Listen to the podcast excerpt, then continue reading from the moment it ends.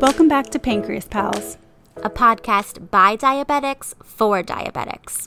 I'm Emily, a writer and editor. And I'm Miriam, a licensed mental health counselor. We're just two women trying to live our best diabetic lives. While it might not always be easy due to the literal highs and lows, it always helps to have a pancreas pal to turn to. Hi, guys. Welcome to Pancreas Pals. Emily here. Miriam is still not back, but she'll be back next week, so no one freak out. This week, we have an extremely special guest who I am obsessed with following on Instagram, and he's just an all around dope person. Cameron from at young underscore gifted in black on Instagram, who is an advocate, a wannabe chef, even though I would probably classify him as one just based on his amazing food Instagram posts, and member of at the Dia Crew. Welcome, Cameron. Thank you so much for having me on today, Emily. I I am just like floored by your food prowess, but we'll get into oh, that did not sound fun on my mic. Sorry everyone. um Cameron had done a takeover for us way back when on Pancreas Pals and I have to say your takeover was one of my faves and that's not really something I say. I never really mention when people have done takeovers for us. So, um gold star to you, but mostly I was just hysterically laughing when you got up from your desk and were like, okay, I have a really long uh, commute to work. And then you moved to the, like your next room because obviously quarantines. I still chuckle at that. I think that obviously like that's something that we're all going through, but the the way that you delivered that had me in stitches. I was hysterical. So I'd like to thank you for bringing me joy during this time. well, I'm glad I could bring you a little joy during these times. me too. And this was like a while back. So that's anyone who's like, wait, I don't remember this. Uh, we have a highlight of Cameron's takeover on our page at pancreas underscore pals on Instagram. Um, I definitely recommend you go check it out. But anyways, that's my long winded intro to Cameron. So, welcome, Cameron. Thank you for being on. Awesome. Thank you again. I'm I'm glad I can be on the show today and um, looking forward to the good conversation we'll have. Love a good chat. Um, but to kick us off, anyone who's listened to the pals before knows that we love to dive right into the diabetes aspect of everything. So, could you please share your diagnosis story?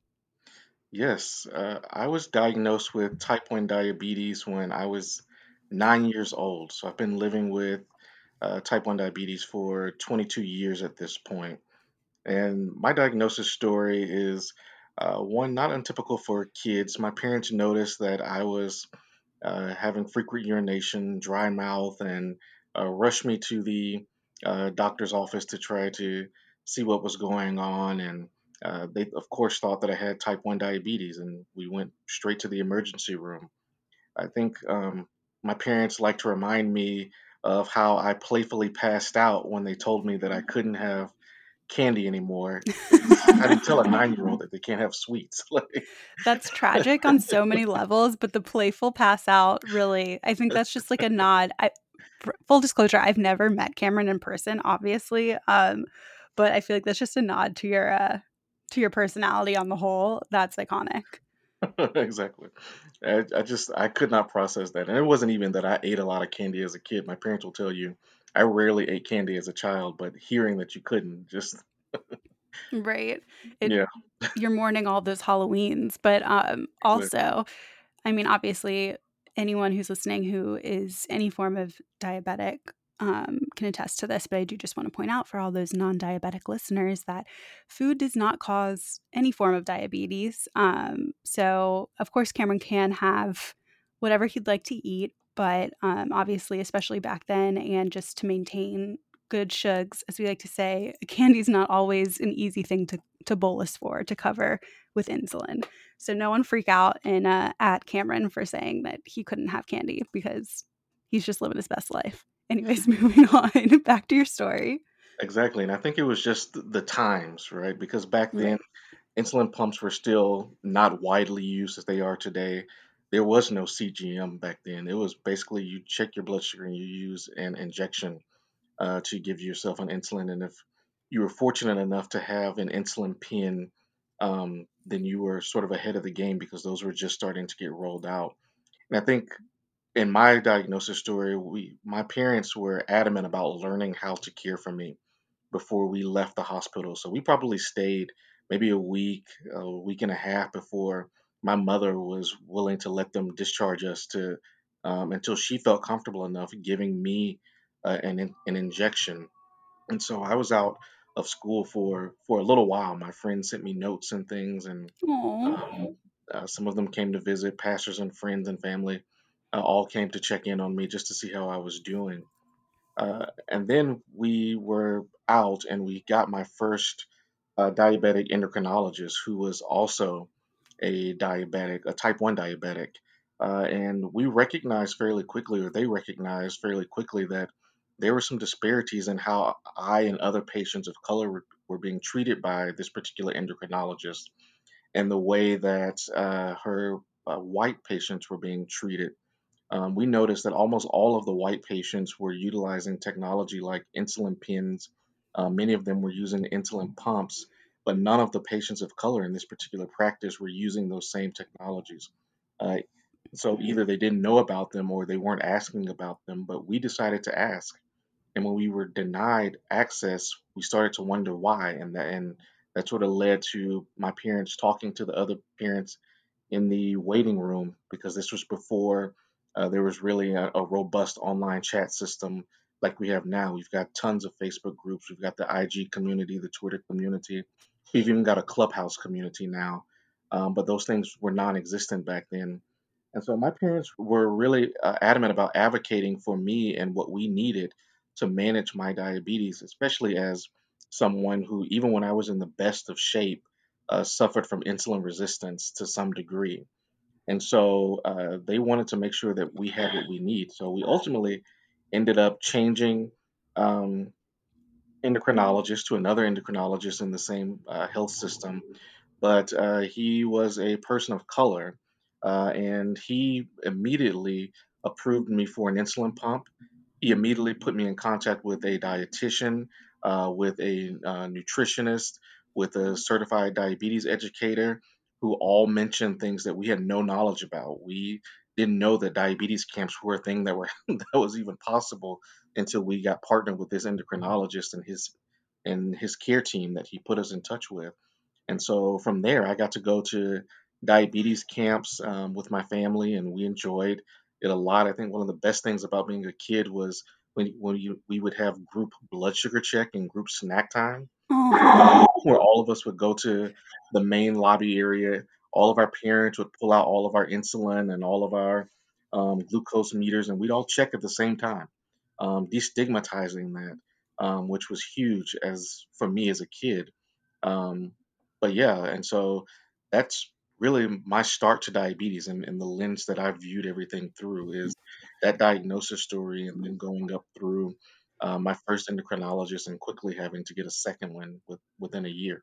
That is, I mean, for lack of a better word, and I feel like this is just the constant, but that's just heartbreaking. I mean, that that happened, but also that it is still happening and that you had to even go through that, your parents as well. I mean, just being a kid during all of this and looking up to your parents and I I mean, your parents obviously seem like amazing humans who care for you wholly and fully and that's just I think for lack of a better way to put this in perspective, I obviously am a very privileged white lady, and my diagnosis, although did not come for a year um, because of its own issues, but my first, mm-hmm. when they properly diagnosed me, I was sitting there and they were like, Do you want to get on an insulin pump? And the fact that that was literally the first thing they asked me, and the fact that you had to fight for that and to fight for the knowledge for that is just disgusting. And I am sorry you had to go through that, but I'm sure that's like something you hear all the time now. And that doesn't mean much coming from me, but I appreciate you sharing that story with us.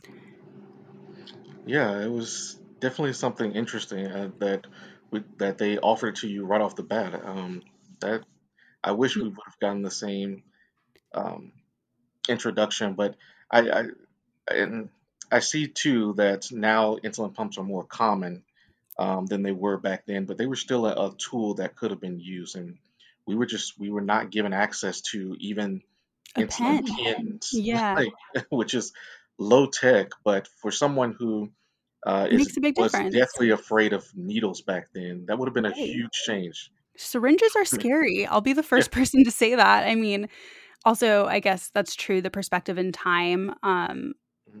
but also, I was. I mean, I'm assuming you were diagnosed in Texas. No, I was diagnosed. I'm from Birmingham, Alabama. I was diagnosed in Alabama. Okay, my bad. so from Alabama, um, yeah. and I was from in slash am still from Jacksonville, Florida. And um, although our diagnosis, our diagnoses were like probably 20 years apart.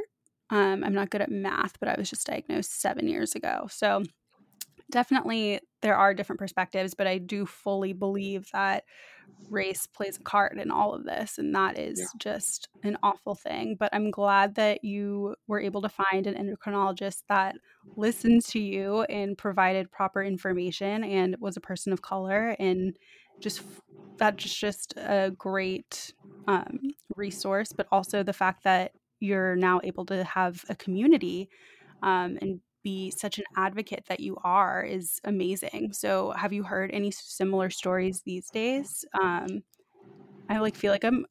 That's probably an awful question to ask. I'm trying to figure out how to word my questions and help, but um, obviously, medical racism is still prevalent today, and I know you're a big advocate and share really powerful resources. Everyone, go check Cameron out at young underscore gifted and black on Instagram but have you found that people are continuing to reach out to you with similar stories? Yes, I've connected over the last year with, uh, particularly over the last year, with a, a lot of diabetics who have similar stories to mine or stories that um, have parallels to mine. And I, I think it's not uncommon to see, um, unfortunately, the disparities in, in healthcare and access to the tools that we all need um, to survive. Even just access to basic things like an insulin pump. I was in a webinar for a, a nonprofit. Um, maybe I wasn't participating, I was just um, viewing the webinar.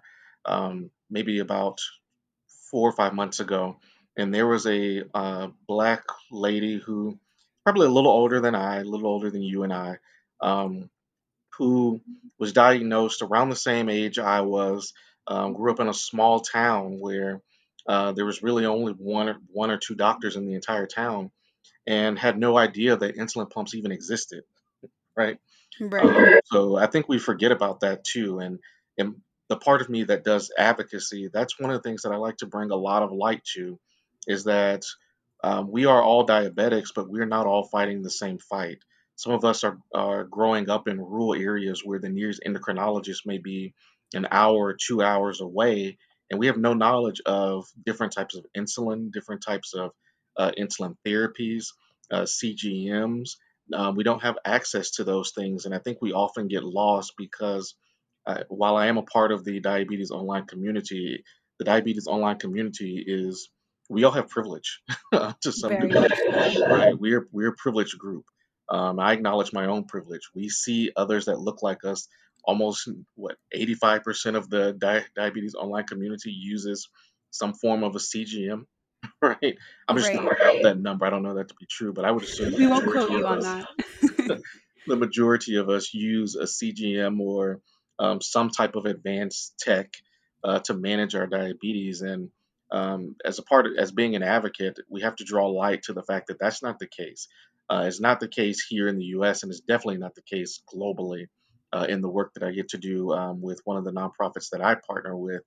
Um, and we need to be aware of that. We need to acknowledge that and, and really come to, to terms with it. A thousand percent. And I mean, just anyone who's listening that has any questions about that, think of how you're listening to this podcast right now. You have access to the internet, you have access to a device that can connect you with other people, even if it's just the iTunes Apple Podcast app. I mean, that knowledge is power, right? And if we have access mm-hmm. to the internet, access to these doctors, then that in itself is a leg up that a lot of people don't have. And I think that that's a big issue we definitely have in the diabetes online community. And I've noticed, um, at least for my own personal mental health, I've definitely had to take a step back this past year because there has been a lot of, um, I don't uh, ignorance, for lack of a better word. Um, whether obviously ignorance means that's not necessarily always intended, but some intended ignorance, if you will, as well. There's been a lot of polarizing issues that um, I think there is no there there's only a wrong side to be on and um, i just really applaud you cameron for for all of your work on this and we're trying so hard to be allies and continue to show the disparity. so Yeah. um, i'm think what just you just mentioned, I'm sorry, I didn't mean to cut you off. oh no please do I think what you just mentioned is perhaps the most common thing that I've heard in the past few months. Um, I was just in a clubhouse chat um, last week where we were talking about um, has anyone taken a break from IG or from the diabetes online community? And nearly everyone in the room said they've had to over the last few months, um, just because a lot of us have been a little disillusioned um, by what's going on there. And it can be a lot to take in. Um, and we in the Dia Crew, you mentioned my involvement with them, and um, we we hear that a lot from a lot of new diabetics um, who are really looking for good resources, um, but find uh, different types of uh, you need to be healthy and fit and meet this sort of aesthetic um, that doesn't always fit who they are and, and why they are, um, and it becomes I, I think it, it exacerbates burnout in a lot of us, some form of burnout, um, and we have to be careful with that too. Um, Miriam and I have actually had whole. So Miriam's a licensed mental health counselor, which is always why I'm sad when she's not here, even if it's just for my free 20 minute session with her of me ranting on these podcasts.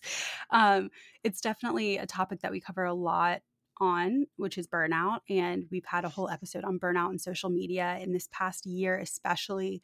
For me, I just can't keep looking at all these perfect graphs um, of other people's numbers, myself included. I'm like I'll occasionally post a good one because I'm like really excited about it. But I will be honest in that my A1C has gone up this past year because it's a stressful time for everyone.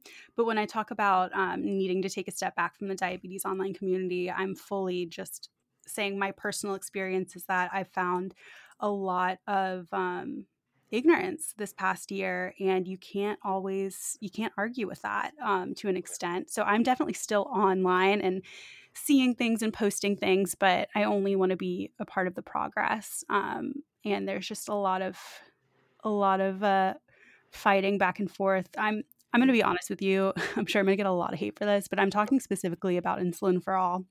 There's been some um, some things going on that some people are just commenting very rude things to other people. And I'm a, obviously a big proponent for insulin for all. Um, but there's just a lot to take in during a pandemic. And there's only so much a person can do when they're also have to be on social media for my full time job, my day job, and then also have the podcast. So, anyone listening that's like gonna give me some hate for that, we're all living our own lives, and everyone can uh, can lead their life as they see fit with their social media and their diabetes. And I will do the same with mine. Um, hair flip. But back to Cameron, I do want to touch a little bit on your love for cooking. And you say wannabe chef. My mom is a chef. And let me tell you that your food looks like you have some form of amazing training. So I'm just going to go ahead and call you a chef because I think you deserve it. And I just want you to have, like, I want to eat half the things you post or all actually all the things you post, if I'm being honest. But can we get into that a little bit? Yes, definitely. So, how did you start off with this love for cooking? I think I got into cooking at a really young age. I was fortunate enough for both my parents to really teach me how to um, how to cook or how to do basic things. I, I have no classical training. Uh, just throwing that out there. I've never been to Cameron's like, Emily, you're gonna get me in trouble. Stop. I'm like, I just love everything you post. All of your food looks so good. Yeah. Um, and really, my dad, um, I, I think my dad may have taught me first how to make an omelet. That was one of the first things I ever learned how to cook is uh, and and a classic omelet, a classic country style omelet. Um, and that sort of parlayed into my mom teaching me how to cook. And then when I got a little older, uh, my mom went back to school. My dad was working uh, longer hours, so I was uh, cooking a, a lot of the meals for uh, me and my sister uh, and my my parents at the time, and so I was doing a lot of uh, cooking and experimenting on my sister. To be honest with you, That's what siblings are for. exactly, doing everything from grilled catfish to uh, other things and just testing it out, and it sort of parlayed into just becoming a side passion of mine and something that I, I really love to do is to prepare and bake uh, good meals. And uh, later in life, I think when I was in college, I got to take a food science prep course, which um, really sparked my interest in um, how foods combine and the best way to cook different things and uh, how to utilize the other elements of cooking, like steam, to um, enhance or speed up your cooking time and things like that. And so um, that sort of gave me a, a little bit of the, the technique that I use now. It wasn't a full on cooking class or anything like that. It was a, an, a college elective, but um, I learned a lot from that course too. Um, and I'm thankful I had that opportunity. Uh, that sounds so cool. I do want to give you, um, I follow this woman on Instagram who is a chemist, I think. Um, you should definitely give her a follow. She is a Lebanese like home chef, but her full job is actually like some kind of scientist. Her handle is at Alpha Foodie, A L P H A Foodie, and she talks about the chemical compounds of foods and why certain things taste good together in different forms of um, like different ways to cook things that you wouldn't think of, like steam. And it sounds very similar to your course, honestly give her a follow or give her a look. Her stuff is amazing and she explains the chemical process and everything. And like for anyone else who loves to learn intricacies of things, like I especially I feel like with diabetes we all have a special relationship with food whether that's something we're you know struggling with or stressed about or just are interested in whatever your relationship is it's your relationship no judgment but um, i definitely recommend giving alpha foodie a follow that's definitely just, check her out. That's just me being like, hey, I love science.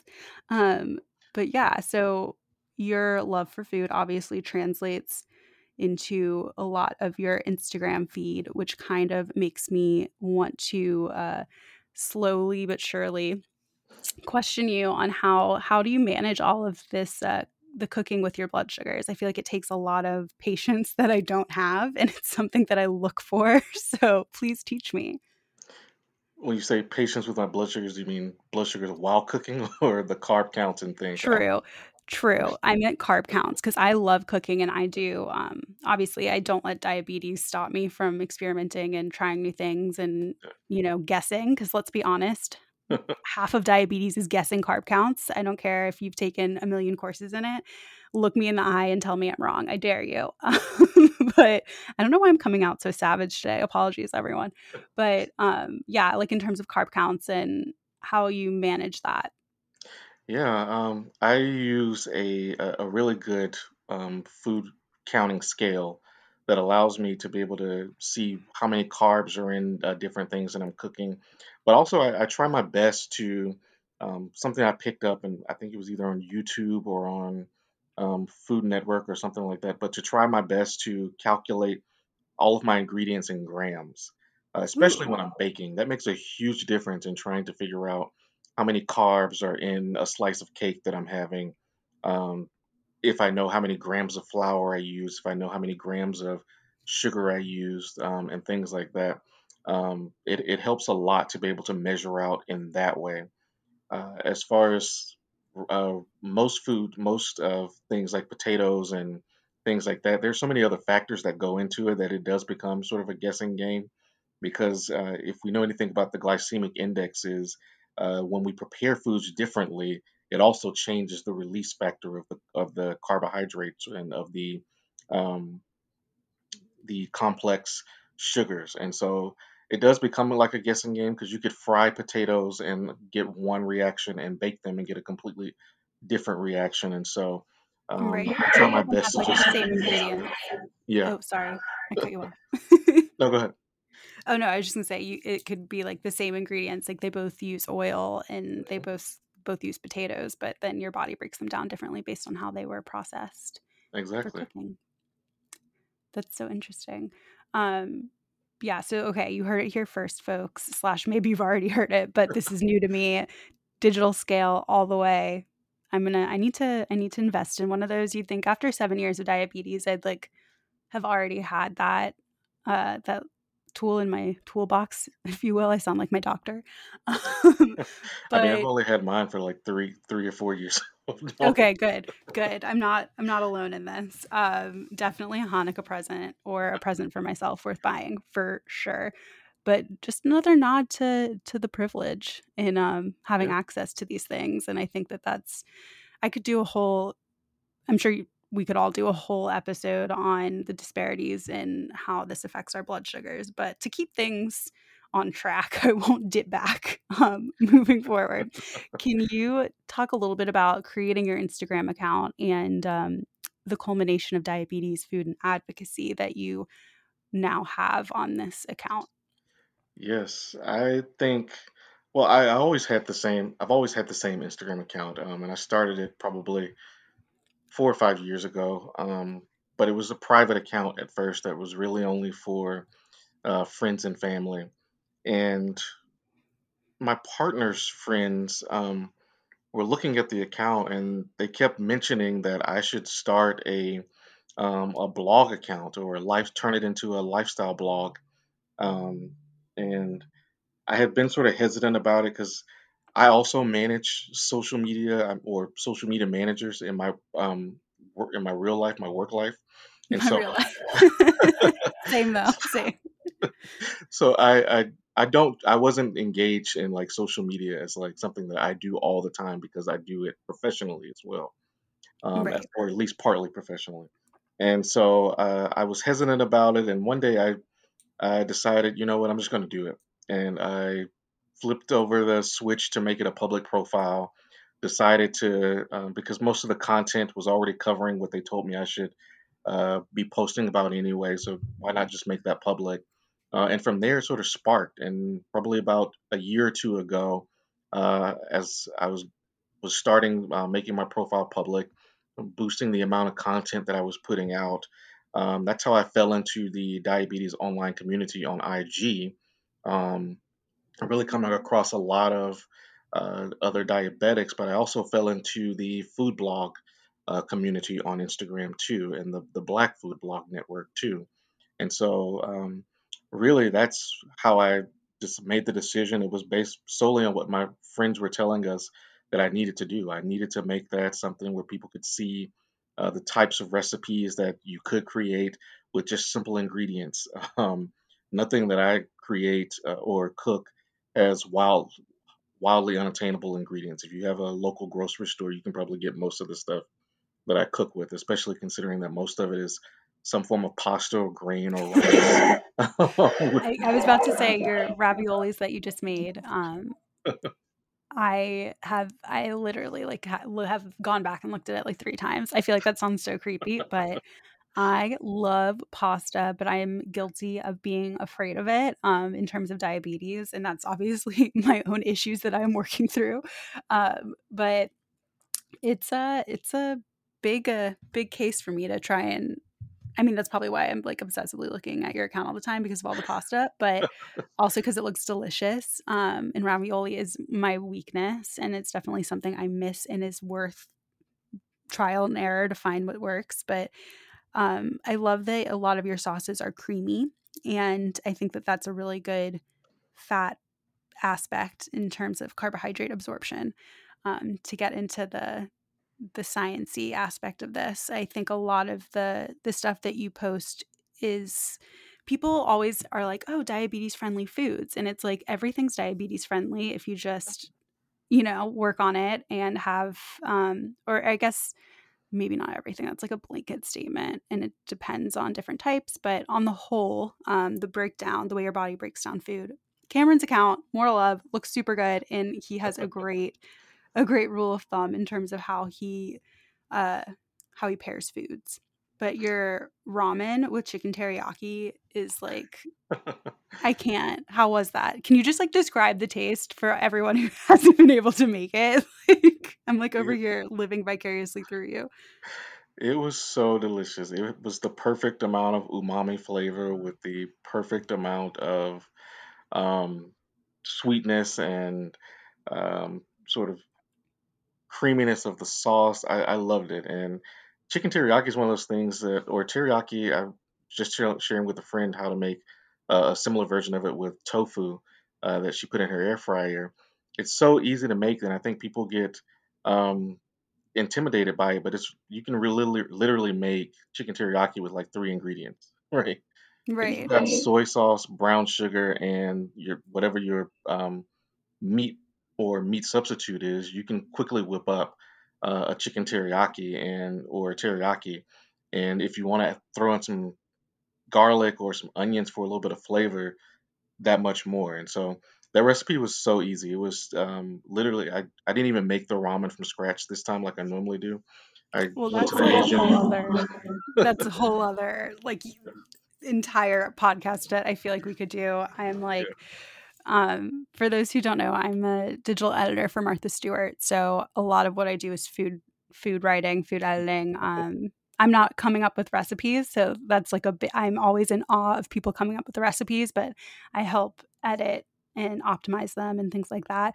But that I mean, I'm sure being a foodie and my mom being a chef is a huge reason why I'm drawn to your account. But the fact that you make ramen, like you've made that on your own, and like i feel like you should have my job and i shouldn't like i've never even attempted half of this stuff i love it yeah it's it's fairly simple to make but uh, that one i just got from i went to the asian food market and got uh, an instant ramen brand uh, that i like and um, i had a little bit of veggie stock on hand and paired it with that and um, to get the sort of cream it wasn't veggie stock it was um, a veggie broth that's a little bit more creamy, has a higher protein um, in it, and so it gave it a little bit more creamy aspect, and it was so good.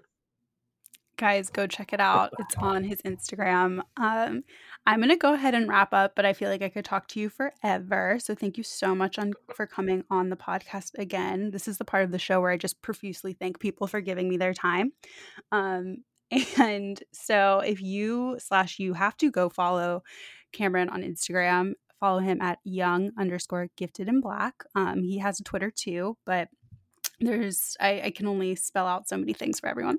Um, and uh, give us a follow if you don't already at pancreas underscore pals and on facebook at pancreas pals pp slide into our dms on both. Either we love to hear from you guys. I'm sure cameron would love to hear from you too um, and you can email us at pancreaspals123 at gmail.com. We love to hear what you guys want to hear. So definitely slide into all of those things for us. Cameron, I can't thank you enough. You are just such a fun guy. And again, go check out his highlight on our Instagram. It's called Cameron's Take, and it just gives me a good chuckle. I, I seriously like I I feel like this was this was definitely months ago. Here, let me click on it. Let me see how long ago this was. Because it's something I still think about. Yeah, it was 23 weeks ago.